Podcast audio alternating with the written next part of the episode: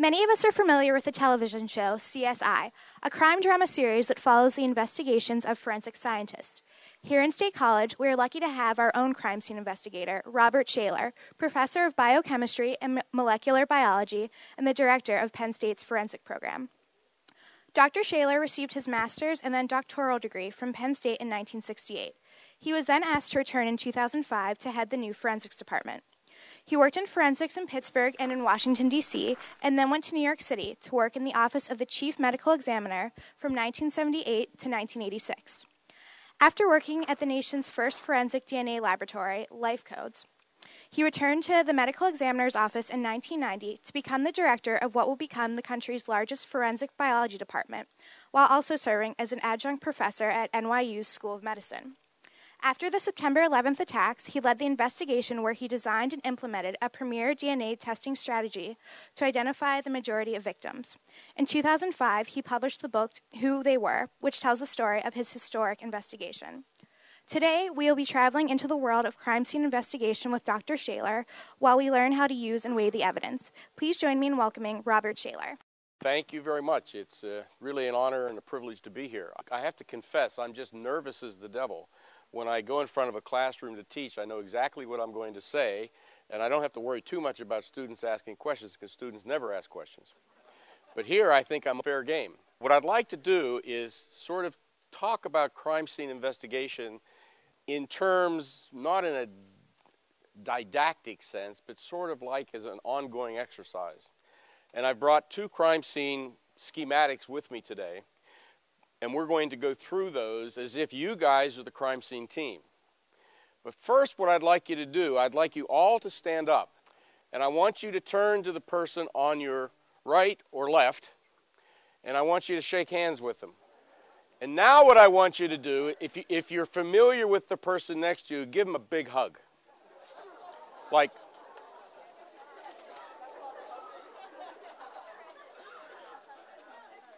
okay, now you can sit down.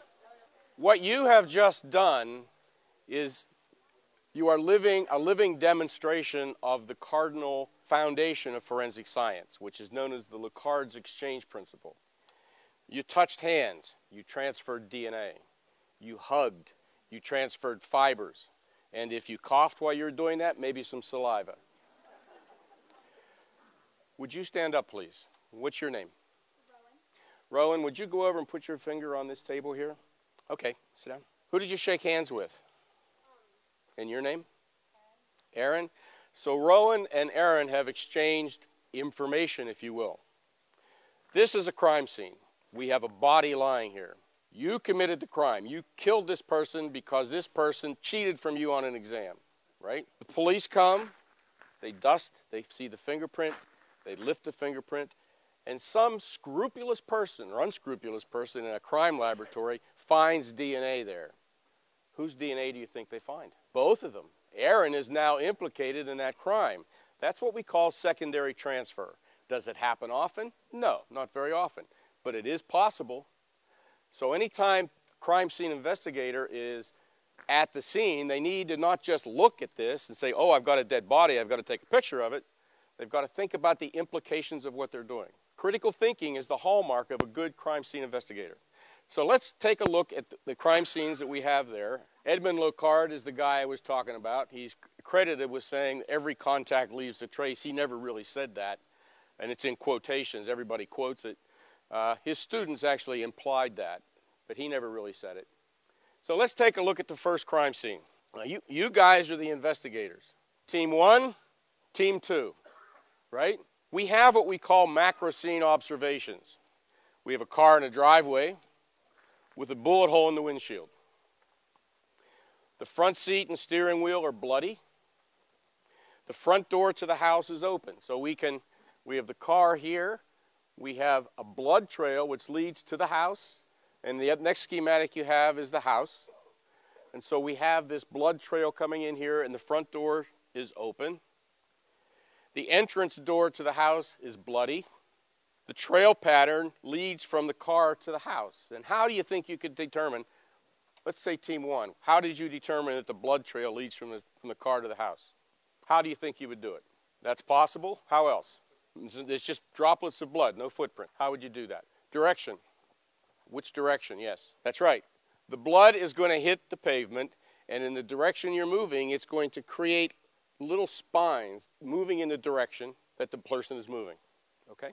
So, we can the first thing that the investigator is going to see is that the blood trail is leading into the house and not away from the house. Okay? So we've learned something, haven't we?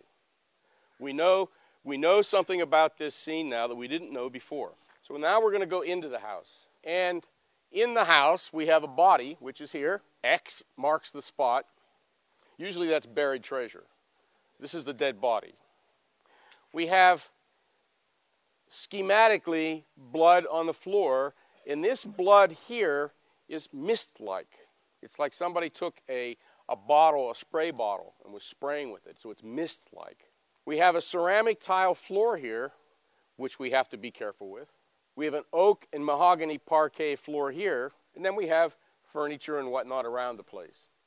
We also notice that there's a bullet hole in this window. So you're the crime scene investigator. After you've been debriefed by the first officer, who was the first person at the scene, you are now in charge of what they call processing this scene.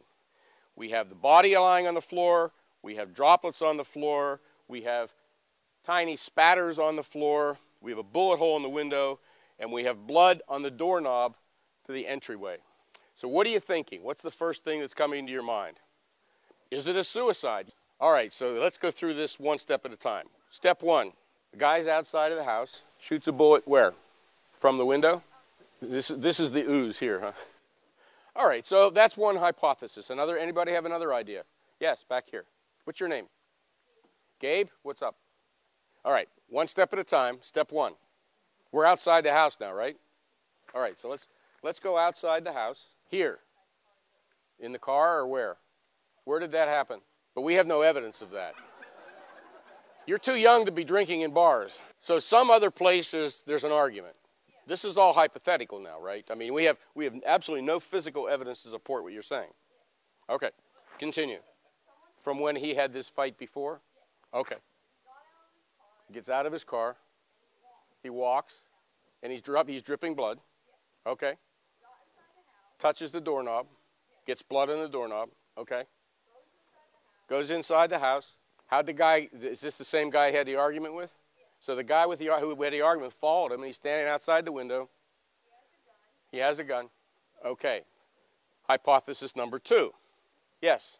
Good question. Why isn't there blood on the ceramic tile? Well, okay, so now we're trying to figure out whether or not we have a bullet going in or going out. Right? That's another question. What's the first? Yes, Aaron? Okay, the question is can you tell where this person was standing when they shot through the window. First thing we need to know is did the bullet go in or out? Can you tell that? Yes, you can tell that by looking at the bullet hole. The bullet goes in, and when it comes out, it pulls a lot of glass with it and creates a cone on the, on the, on the side opposite the force. So we can tell the direction of the bullet. Can we tell where the person was standing?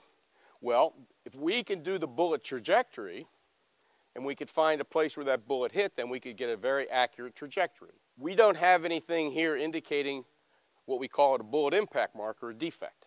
So we don't know the direction that bullet came. We also don't know if it's inside this body because we haven't done the autopsy yet. All of these theories, yes, that's another question. Does the blood on in the car, does the blood on the walkway match the blood that's in here and does any of that match this person who died? These are all investigative questions. But what we forgot to do is process the scene. So all we've done so far is come up with theories of what might have happened, which is a good thing to do, but you still have to do the process. What's the first thing you do? It's been sealed. There's there's there's a crime scene tape all around the place. Nobody gets in. That's which is important because if, if you don't have crime scene tape there, then the reporters can come in, and so can the so can the photojournalists.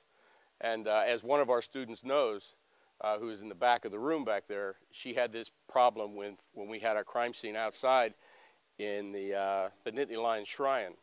Sketch and photograph the scene, exactly. Your job as a crime scene investigator is to preserve this scene. You have to archive it. You have to preserve it so that if somebody wants to know what happened at this crime 10 years from now, it has to be preserved in, in exactly the way you found it. Now, some people might call this a virginal scene. It's not. No crime scene is virginal. First of all, somebody found the body, which might have changed something. There was a first officer there who might have changed something. There might have been EMT people who were in there to see whether or not the person was alive or dead. They changed something. So the scene is not virginal. But it needs to be protected and preserved in exactly the way it was in, the investigators found it. Exactly right. Who, what's your name? Brandon. Brandon? Good job. You're on your way. All right. So we need to do the sketching and we need to do the photography. Let's look at photography first. What kind of pictures are you going to be taking first off? What do you need to take? Yes. All right. We're going to be taking pictures of the blood, but that's not the first thing we take. Yes. Well, we can certainly, we have to start someplace, don't we? So we're going to start with the outside of the scene. And your name? Ross. Ross has decided we're going to start on the outside, which is perfectly fine. Maybe it's going to rain. If it's going to rain, then we have to take care of all of the evidence outside the house first. So where is the evidence going to be in the outside? The car. What's on the car that might be important? Fingerprints on the car. So we need to get those dusted, or however we're going to develop them. But first, we got to take our photographs.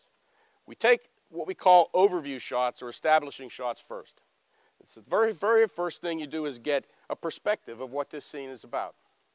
The second step is to take what we call mid-range photographs. So if we're going to be, we need, we have a bullet hole in the car.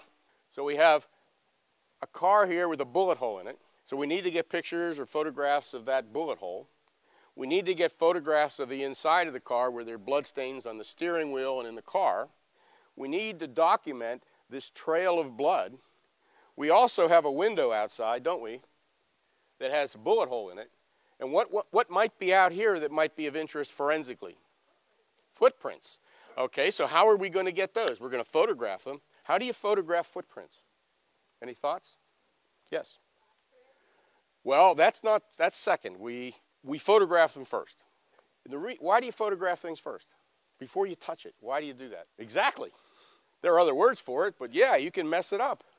So the very first thing you do with any evidence is you take a picture of it. You have to preserve it. That's your job is to preserve this crime scene. And you do it. Take a picture as it is, and then you put scales down. And you take pictures with scales. And all your photographs have to be vertical, and they have to be done on a tripod because now you're doing a close-up photograph. And students don't like tripods because they're kind of finicky. So you take your photographs, and now we're going to go to casting this. Yeah, we don't use plaster anymore. Uh, plaster is one of these things that it's kind of uh, iffy. It uh, doesn't work that well all the time. I have had bad experience with plaster. We use dental stone, the same stuff you use to take molds of your mouth. And so you can make this up. You can do it any kind of weather. If it's colder, it takes longer. If it's warmer, it goes faster. But you get a cast of this. And now you've preserved that footprint, hopefully for posterity. What else comes with that? When you lift it, what comes with it? Who said dirt? Dirt. Exactly, dirt. Important stuff, forensic evidence. Whoever stepped in that has dirt on the shoes, don't they? Right? Okay, so the dirt that you pull up with that with that cast has that same dirt on it. So that has to be preserved at the crime lab so the crime laboratory, if they get the shoe, can not only match the pattern, but they can match the dirt. All right? What else are we going to do? We, we're taking photos. What other kind of photos are we going to be taking? We're outside still. Anything else you'll have to do? Starts to rain. What are you going to do now? You want to collect the blood sample. How much blood do you need? Now, let's, let's, let's take a look at this blood trail again that goes from the driver's side door into the house. How many samples are you going to collect? It's starting to rain now. Yeah, one. How many say one? How many say two? One, two, three, four, five, six, seven, eight. How many say nine? The answer is two. You collect one here. First of all, you're making a decision because you're a bloodstain expert that this trail of blood is from one person walking in this direction. We've already decided which direction the person's walking, haven't we? So now we're going to collect this one and we're going to collect this one. Because we know they're from the same incident, we just want to make sure that we have the beginning and the end. I one time had a district attorney in New York ask me to do DNA analysis on 52 blood drops that the police department had collected on a trail. The guy had a trail, he was bleeding, he left a, an apartment where he killed somebody and walked down two flights of stairs to his own apartment. And it was a trail of blood leading directly to his apartment. So it was no trouble finding the guy.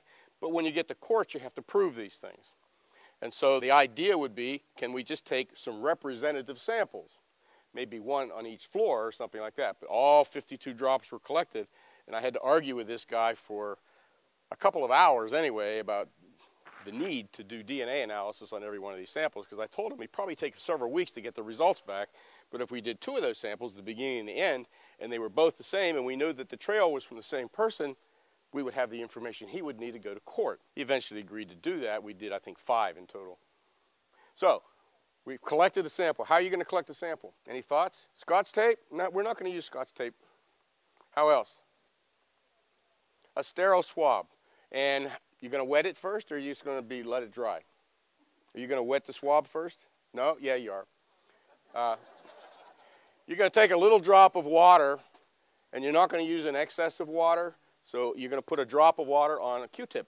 Will work, because you can buy Q-tips in sterile packages, and you can just put a drop of distilled water or water, and shake off the excess, and then you're going to very carefully swab a region of that stain and you want to keep all of the blood as concentrated in one place in that swab as possible. You package it up, it's going to dry, and then that goes to the crime laboratory for analysis, all right, for the DNA laboratory. All right, so now we've finished photographing the outside. We have the outside, we've addressed the issue of the window, right? What have we done? We've done some footprints in the window. What else do we have to do at the window? Yeah. We're checking the bullet hole. What's your name? Kendall. Kendall wants us to check the bullet hole. What are we going to look at the bullet hole for? See which direction it's going? We can do that, but not real accurately unless we have a second point of contact. Yes? In your name? Alex. Says size and caliber. We can't tell that necessarily from the from the hole. We can measure the width of the hole and get an approximation. What else might we be finding out there? There will be shards of glass. When a bullet goes through, it will bring glass in so you can tell the direction. The glass will also come back. Very, very fine shards. They might be on the shooter depending how far away the shooter was. What else are we doing? Yes? But we're still outside the house. We're not inside yet. We haven't, we haven't really addressed the inside yet. Yes? Powder residue, if the person was close enough, there might be powder residue on the window. If not, we won't see anything. What else? What are you missing? Yes? Okay, we're getting close. We're warming up now.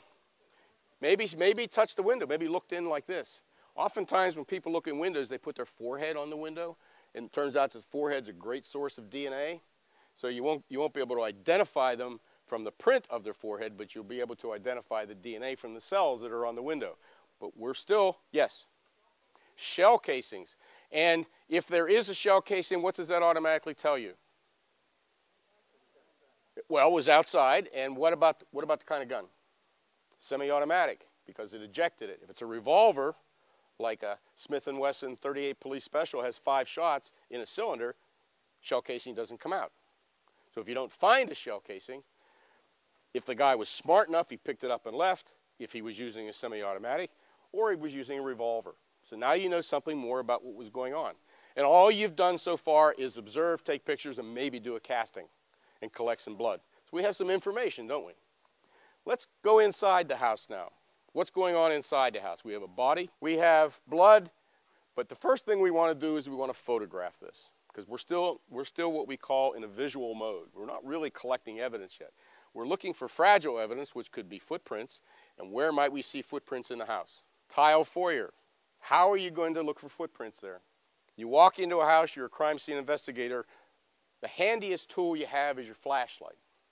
So you've got your flashlight, and the very first thing you do is look for footprints. How do you do that? Yeah? Nope, we don't dust for them yet. Maybe later. What else? What are we doing? Yeah. Exactly. Oblique lighting. You get down with your flashlight and you shine it like this. And you should be able to pick up the footprints. And I can see footprints all through here if you look carefully enough. So, we're looking for footprints. If we see them, what do we do? Well, we mark them. Taking pictures, absolutely, we have to do that. What we're doing is we're just making sure that our crime scene team doesn't destroy fragile evidence. But we still have to document this scene first before we begin collecting anything. And we do that with photography. First thing we're going to do is we're going to be taking overview shots, which what we call establishing shots of this scene. Now, Let's say that we want to get a picture of this area. Where would you stand to take that picture? We're looking for this area. Where do you stand to get that photo? Nope. Hang from the ceiling. Uh, where do you stand in the room? You're standing up here. What you're trying to do is you're trying to get an overview of everything that's here, not just the body, not just the blood stains, but you want the relationship of everything that's in that room captured photographically. So you're going to be doing photographs from here, from over here, from over here, from over here, maybe from here, maybe from here, maybe from here, maybe from he- back in here. You want to capture every side of every piece of furniture except ones that are against the wall. And while you're doing that, you will be capturing the relative location of evidence that's there. You've marked the location of some fragile footprints so that you don't kick them around or you don't ruin them when you walk through them when you're taking your photographs. But this is the first step. We're capturing, we're preserving that scene now for historical purposes. If, if somebody's arrested for this and they go to trial, and maybe they're convicted, maybe they were wrongfully convicted. And maybe at some time in the future, their appellate attorneys are able to wrangle a new trial. Well, somebody's going to come back and look at all of these photos. Yes. You're talking, you're talking chemistry. Chemistry is the last thing you do at a crime scene. It may not be visible. And the one thing we don't have tracks going all the way through here. We don't have any blood dropping. One of the things that happens is when people bleed, they sometimes have a tendency to put their hand in their pocket or they're covered up someplace once they realize it. He certainly had to touch the outside door because we have blood on the, on the handle. We also don't know that this is his blood out here. We don't know that it's this guy's blood out there. Somebody's blood's there. All right, we still have to determine that. All right, so now we've done our establishing shots. What's next? What's next? What do you do next?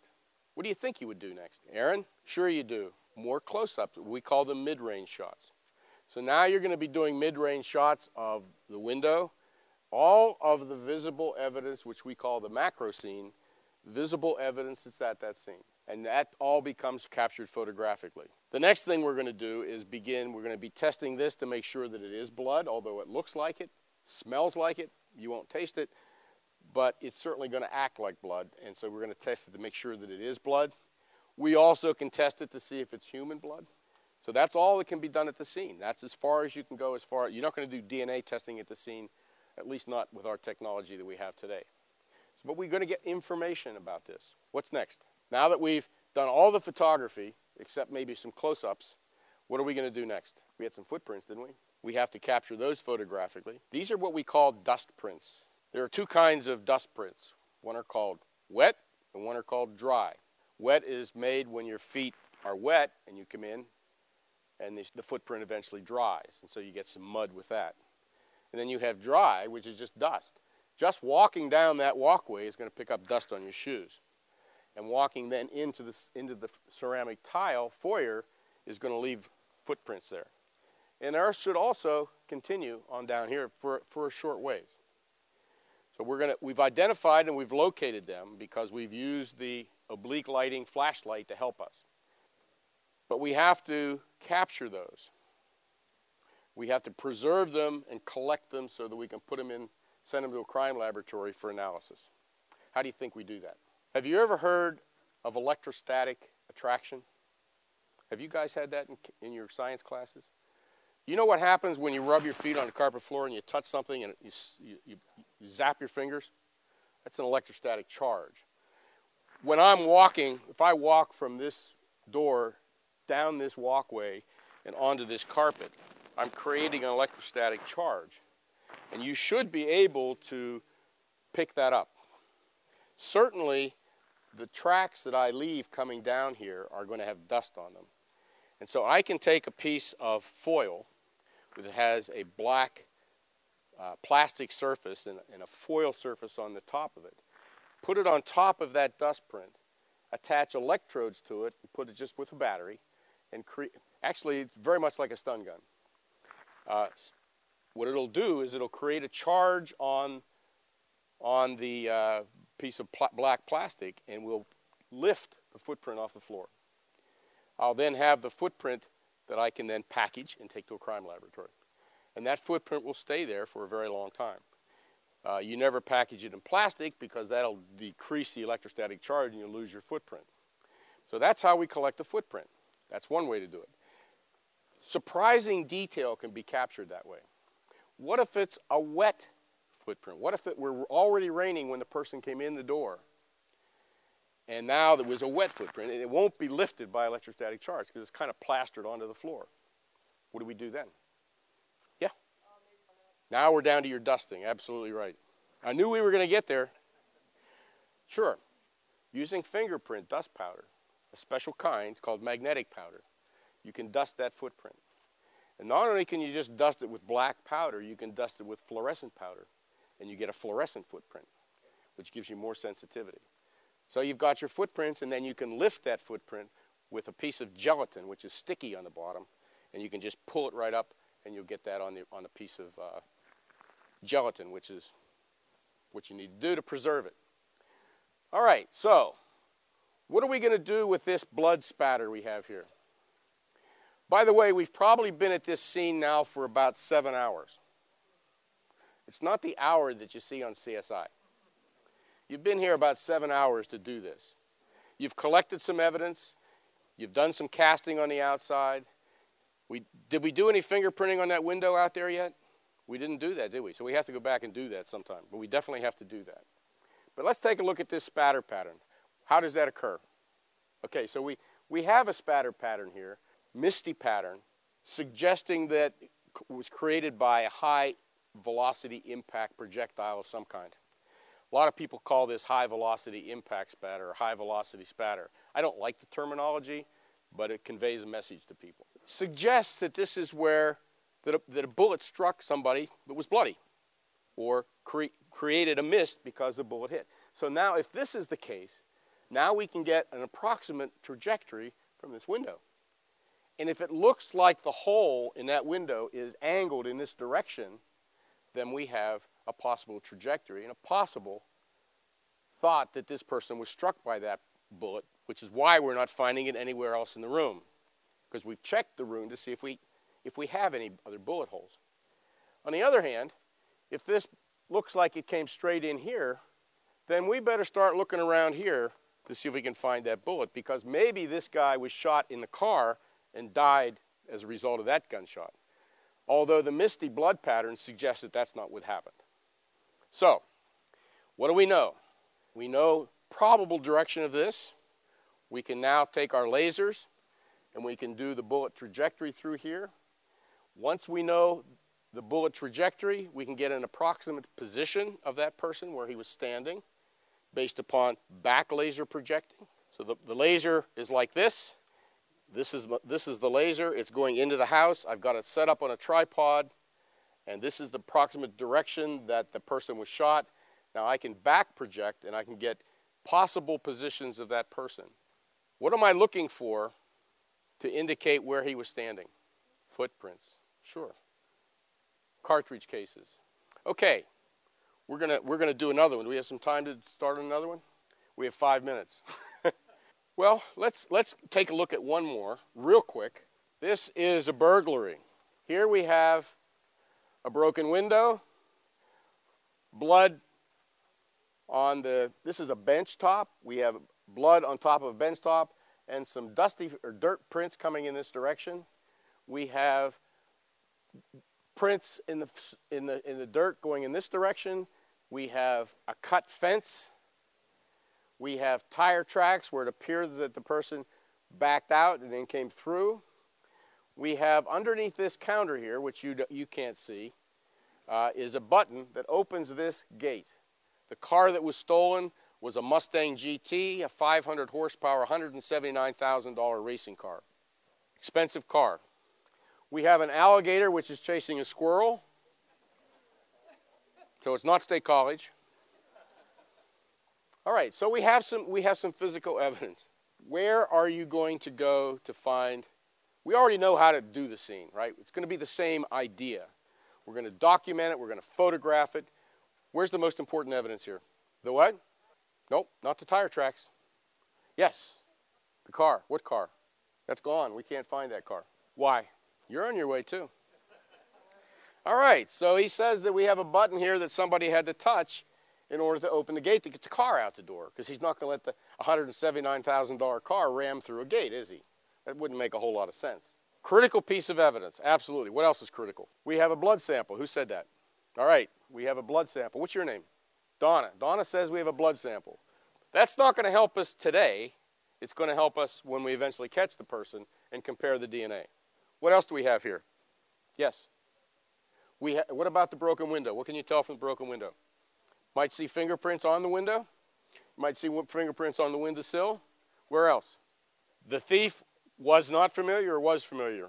That's, that's exactly right. So we're looking, maybe it's an inside job. Even if this garage is the place where you take your car to be repaired, you don't know where they keep their, their button to open up the gate necessarily. Maybe you do. All right, but we're right now, we're at the window. What do we know about that window? Yeah, it's broken. Sit down, you're not on your way. All right. So we have fingerprints here, right? Possibly. Most important evidence we have fingerprint on the button. We have footprints. We have fingerprints. We have blood. What else do we have? Debris on the inside. What else do we have? What about the, what's, what about the broken fence? Somebody had to cut through it. They had to use a tool. What are we going to do with the tool? We don't have the tool, but what do we do with part of the fence that was cut? Well, yep, it's called tool mark examination. Sure, you, are going to have tool marks where the, where the fence was cut. Where else? Okay, we know the direction that the Mustang was, was taken.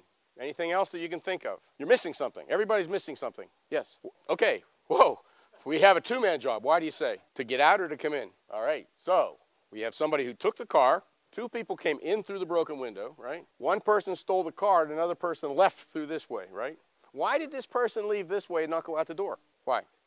Security cameras. We have security cameras, don't we? They look at the outside, they look at the inside, outside, outside, door, driveway. What are they going to tell us? The cameras are covered. It's part of the one, one of the things that the first officer made an observation. So, who had to cover them? Whoever did it. So that probably has a photo of them covering it. Maybe. All right, so we've, we've done this pretty much. We have a pretty good idea where things are. We have a pretty good idea what, what the most important evidence is. You still have to go through the process of the photography, the sketching, and everything else we talked about for the first scene. So I'm opening it up to you guys now for questions. If you want to talk to me about anything, not anything that I've done in my life, but anything that uh, you think might be of interest to you. Yes. My show? You mean Crime Scene University? I don't know. Uh, they don't tell me anything. The course that I teach is called Crime Scene Investigation. And uh, we filmed a uh, six part Discovery Channel program called Crime Scene University with 12 of our students. Well, not all of our students. We had three Penn State students, but the other students from different universities. We had a lot of fun with that. Yes. The question is how long does it take to investigate a crime scene? I've been to a crime scene for three weeks, every single day for three weeks, and I've been at a crime scene for four hours. Another question? Do I try? No. Uh, I, I get so disgusted with the forensic science that I really don't watch those programs. Um, these crimes are made up. Um, the technology that you see on CSI is, for the most part, real technology. They, they go out of their way to find new technologies which are being used or which are possibly going to be used. Uh, but what they do with that technology is make it uh, do something that it's not supposed to do. We have, for example, uh, the capability of taking 3D ph- photographs of, of a crime scene. But what CSI did with that technology is have that go up on a computer and then do bloodstain analysis on it as well, which it doesn't do. So they do use real technology, they don't always apply it correctly. Yes? I'm not sure I understand the question. How many crime scenes? You're asking how many crimes are committed. Every time there's a crime committed, there's a crime scene. Unless it's a, I guess that's probably true. I don't know how many crimes there are in State College that require a crime scene unit to go to. Uh, in New York City, we have about 1,800 sexual assault cases, six or 700 homicide cases, thousands of burglary cases. So, and each one of those require crime scene investigation. Donna, that's true. Um, the priorities, of course, are the mayor's daughter. Uh, death investigations, burglaries, sexual assaults, death investigations are, are high priorities. Burglaries are lower priorities unless it's a serial burglar. Now, what's interesting is they're finding that uh, burglars are, are recidivists. In other words, about 50% of the people who commit burglaries can commit other burglaries. They're also learning that these people also commit more violent crimes. And so finding the people who do the burglaries prevents other kinds of crimes from being committed. So, as far as resources are concerned, in New York City we had the NYPD crime scene unit. That crime scene unit investigated homicides. That's all the time they had. There's another group called the evidence collection teams, and they would do burglaries, they would do sexual assaults. The medical examiner's office, I, I had a team that I set up called, it was, the, the names changed over the years, now it's called the Forensic Analysis and Reconstruction Unit. Our job was to, to go into the crime scene and look to see if we could reconstruct the events of that crime scene to help the medical examiner determine circumstances and manner of death. Yes. I don't know how many crimes in State College have not been solved. Yes. Detectives are an integral part of the investigation. The question was how, how often do we work with the detectives? The crime scene unit in New York City is a detective unit. They have detective titles. There is a detective in charge of the investigation. And the crime scene unit would work with the detectives, and so would the medical examiner. You, you have to work as a team to get any of this done properly. Yes, ResTech, I don't even know what that is. Well, I don't buy my, any of my things from there. I usually buy equipment from uh, scientific supply houses, if it's a scientifically based piece of equipment, or from forensic supply houses. There are, there, there are companies that specialize in selling forensic equipment to law enforcement. Yes. What is the worst part of forensic sciences? Bureaucracy. Look, forensic science is a great profession. Where else can you use your brain, do something different every day, and have an impact on society? It's, it's a great profession. There are problems, in, just like there are with any job. You have to work with other people, and sometimes people are pain in the butt. You have to work with people who are watching money all the time, and so you don't always have the resources to do the things you want to do. And then you have to go testify in court, and you testify in court to someone who's trying to impeach you or, or make you look like an idiot or that you don't know what you're doing. Uh, a defense attorney, in other words. Uh, but you know they have a job to do too, and so they do the job to the best of their ability. But my my premise is if you know your stuff, know your science, know exactly what you did, had kept all your notes and recorded everything you've done, they can't touch you. You'll be fine. So there's a whole lot of things which are great, and like any job, there are things which are not so great. Yes. uh, no. Well, why wouldn't steam work on a fingerprint? What is a fingerprint comprised of? Oils for the most part. So it's water. Steam is water. So it's not going to affect it. Now you say, okay, steam is hot. So that's going to cause the fingerprint maybe to melt. Turns out that those oils don't melt so easily. And in fact, you can still get fingerprints in, out of a burning building that had been burning at hundreds of degrees. So the oils per se are not going anywhere. They're actually called wax esters. They're, they're, they're uh, waxes. Yes? Yes, the laboratory would have chromatographs uh, for doing drug analysis or some other things. Yes, the field of forensic science. Um, yeah, it goes back to uh, a guy named Albert Bertillon. Bertillon was a French scientist who was the first person to apply science to the identification of individuals. And he, what he used was a, uh, an anthropologic method of anatomical method of measuring he measured arms, legs, and things like that because his dad was an anthropologist. And so he transferred that information into an identification system, which had always been done by eyewitnesses before. Now he was able to take the measurements of a person, put it into a card catalog, and do this sort of thing. Then came fingerprints. Um, the other person who was really instrumental in this field, as far from a scientific basis, was Edmond Locard of the Locard exchange principle. He, he too was a French scientist.